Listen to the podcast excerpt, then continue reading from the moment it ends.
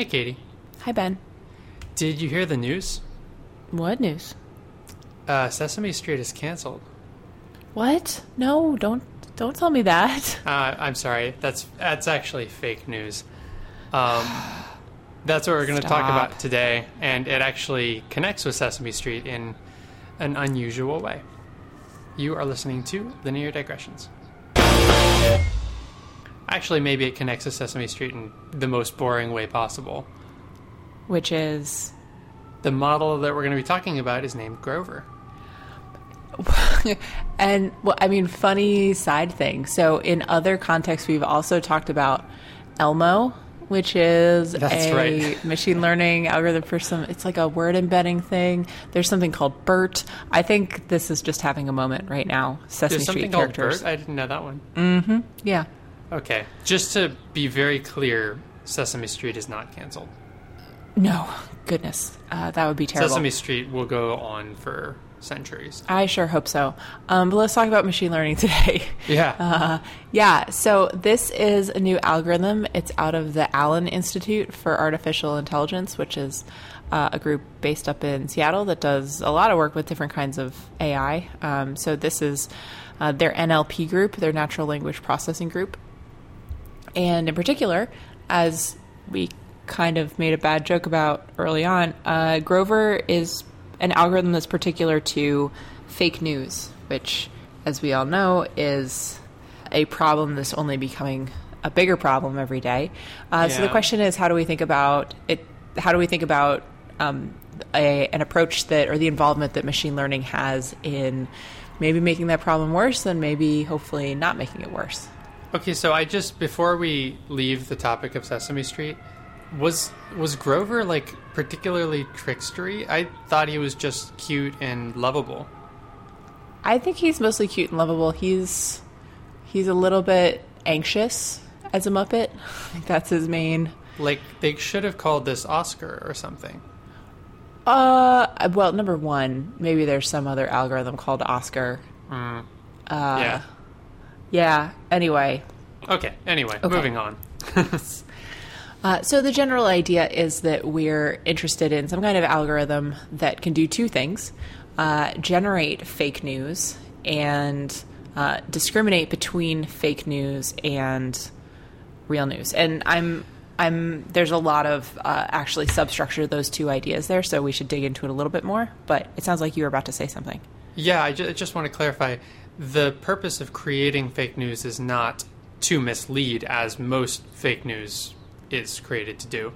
It's to, I guess, to interact with the model, so the model has something to to compare against. Real news versus fake news is that the motivation?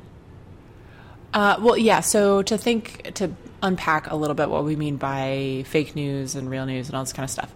So number one, there's kind of two different types of news that are relevant in this treatment here. So one is fake news in the sense that it is generated by a computer and it might not have any corresponding anything in real life, but it sounds like kind of a regular news story if you want to think about it that way. Um, and second is there's the notion of computer generated what they call propaganda. So that's the, like the fake news that's really damaging and offensive. Right. So there's just false stuff, and then there's stuff that's maybe more acerbic. Right. So when they were thinking about training this algorithm, they had two different types of data that they trained it on. One was ordinary, what I would call like mainstream media written news uh, articles coming from like NBC and CNN and the New York Times and these sorts of outlets.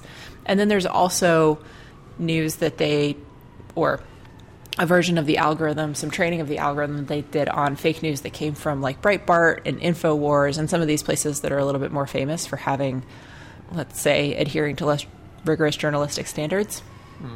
Um, and the idea is that these are two different types of uh, generation and discrimination that the algorithm might want to do, and so those are those are kind of the two the two different types of fake news. But then there's also, of course, the corresponding version of each of those genres of journalism, but actually written by humans, right?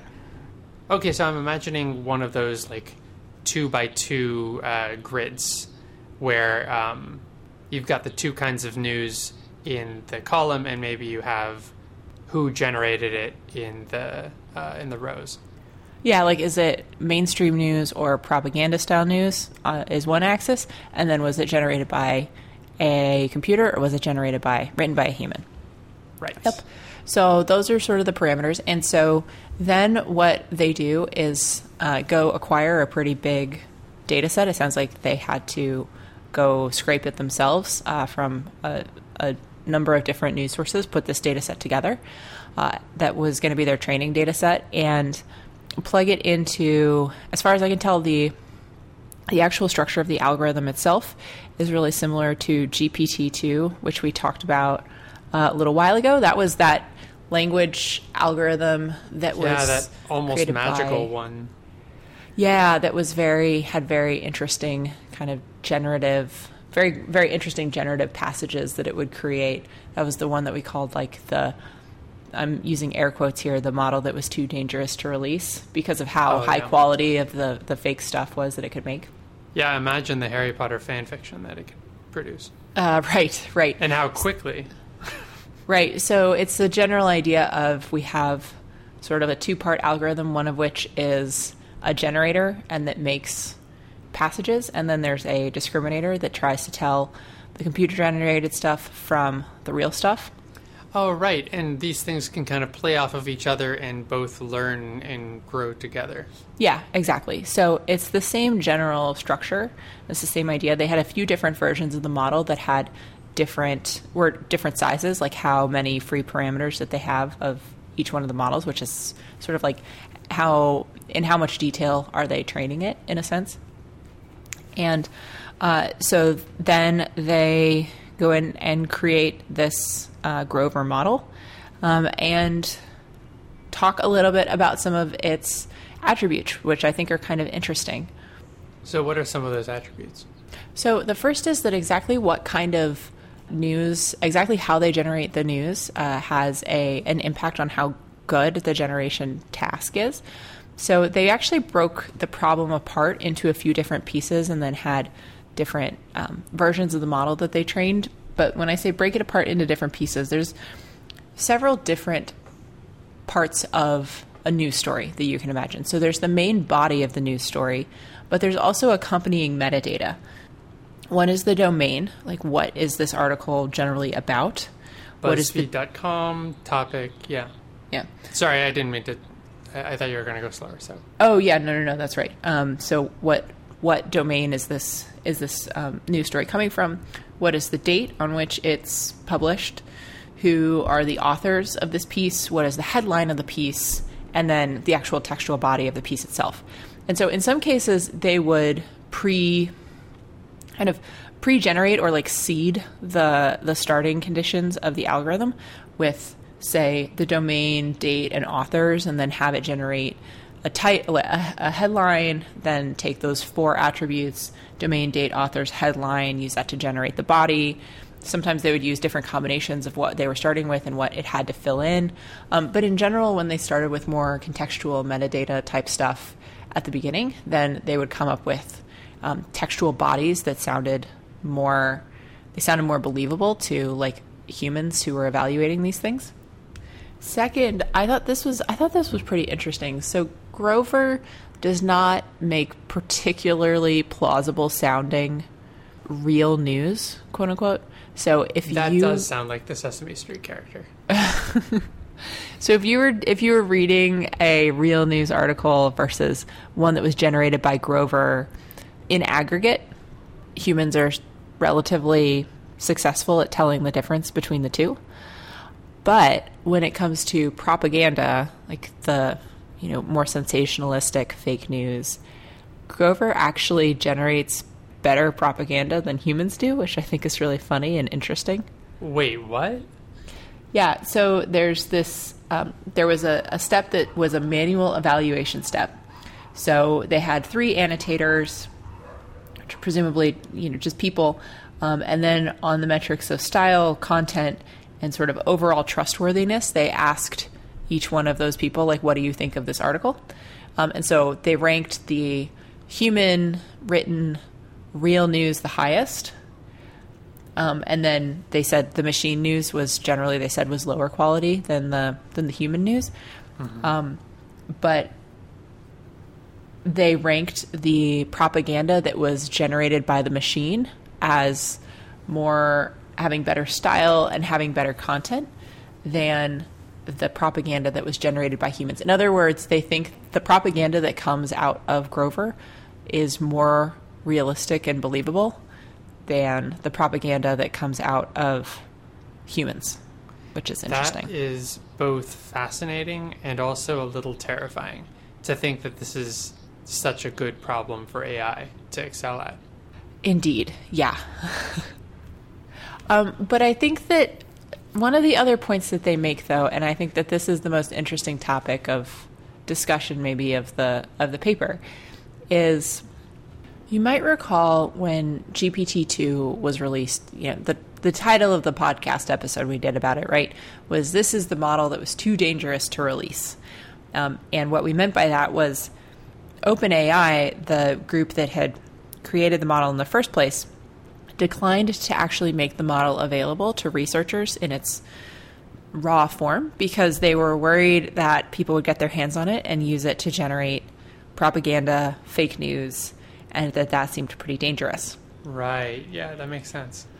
So that was sort of one of the other topics of this Grover paper is Grover has a lot of overlap with GPT-2. In particular, they're looking at this class of problem that was one of the primary use cases that the GPT-2 folks were worried about. And to make a long story short, basically, the Grover algorithm, because it has this discriminator part of it, they find that Grover is actually the best detector at Grover generated content. So, on the one hand, if you release the model, you release the generator that can create more content, but you also release it's like the you know the disease and its own medicine or something. Uh, that Grover is the best algorithm that they were able to find for actually detecting Grover generated content. So it's a little bit of a conundrum. If you have one of these algorithms, do you release it and thereby enable people to use the model itself to detect the presence of fake news? Or do you try to keep it under wraps and then presumably nobody can generate fake news, but they also have a are missing a, a rather powerful tool that they could be using to detect the presence of fake news from other folks. So I guess the the question I have is why not use the generator to create the detector and then just release the detector? I, I know that like the detector kind of has pieces in it that the generator I, I guess there are like structure probably some sort of structural similarities in terms of the way that one of them creates and the other uh, discriminates but I guess I don't see why you why one couldn't release just the um, detector and not the generator. I'm not sure that you can really disentangle them from each other. Um, and I wouldn't be surprised also if having one of them gives you gets you 80 or 90% of the way there to having the other one. I'm not exactly sure on a Uh. technical level though. Yeah. Uh, but you're right. You know, sort of what we want in an ideal world would be the medicine without the disease in the first place. Yeah, because I mean, the you think about actually medicine and disease is a really great example because um, you don't really need the medicine if the disease doesn't spread. But by the time the disease starts to spread, the medicine kind of follows. Uh, and actually, there's a oh, um, I might botch it, but there's a great Mark Twain Mark uh, Mark Twain quote that is something like um, a lie travels halfway around the world while the truth is uh, is tying its shoelaces or something like that. Yeah, yeah. I think I've heard that before. And I think I mean one of the other things that I I believe is true, but it was a little bit more imply implicit than explicit in the paper is that Grover seems to be pretty good at detecting Grover fake news, but it's not clear that Oh. it's better than any other particular technique at other kinds of fake news. So it might be a little bit more that Grover I hate to anthropomorphize, you know that, but it it knows its own pathologies a little bit more so than if it were if it were racing against some other type of algorithm that's generating fake news. I'm not sure if it would do that well. So um, it's also not the the generalization here is a real question that it's certainly a very interesting algorithm, a very interesting technique. But in order to understand like what the real world impact would be, understanding that generalization piece uh, seems like an important part of it. You know, you said I hate to anthropomorphize, but the entire time we've recorded this episode, I've had that um, blue furry uh, Grover image in my mind, and everything he's on the, you say, he's on the uh, the first page of the paper is a little. I just it's really hard to talk cartoon. about. But actually, uh, just a minute ago, I realized maybe why they decided to name it Grover. Hmm. I think Grover has a number of skits where he teaches uh, like school lessons, and he gets all of the details wrong, and that opens him up for um, correction. Like other Muppets will correct him, or um, or uh, kids will correct him, and uh, yeah, I, I guess it's kind of a funny name for a model that just spouts stuff. Yeah, I think it's kind of funny. I was just scanning through the text of the paper to see if it was like an acronym or something. It doesn't seem like it is. I think they just wanted to name it after a Muppet. So you could be right. awesome. Cool. Oh, wait, no, I take this back. I take it back. I found it. It's in a footnote. Grover Oh. is short for generating. No, it's, it's cool. generating articles. That's the R in articles. What? By- no, that's an A. It, well, it has an R. It has an R in it. Generating oh. articles by only O viewing V metadata. That's the E is the second letter in metadata, and then records. Because I mentioned at the beginning, is- um, you know, they're generating articles using this uh, domain, author, date, headline, and so that's. I think that's really pushing, really pushing, think- but that's where it comes from. I think they generated a very uh, bad justification for ending up with the name Grover. They should have just said that they wanted to name it after a Muppet, because that's totally valid, I think. Anyway, so we want to make sure that we get that one right, though. I'm glad we caught that before this one Now we know. went into production. So now I Awesome. think we can Thanks for responsibly sign off. yes, okay. Until next time.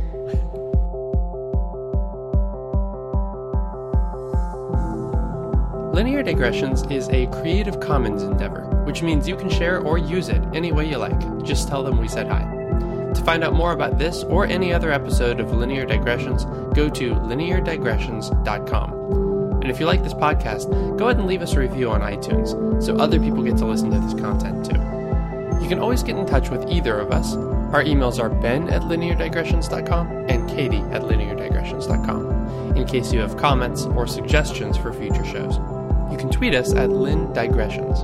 Thank you for joining us, and we'll see you next time.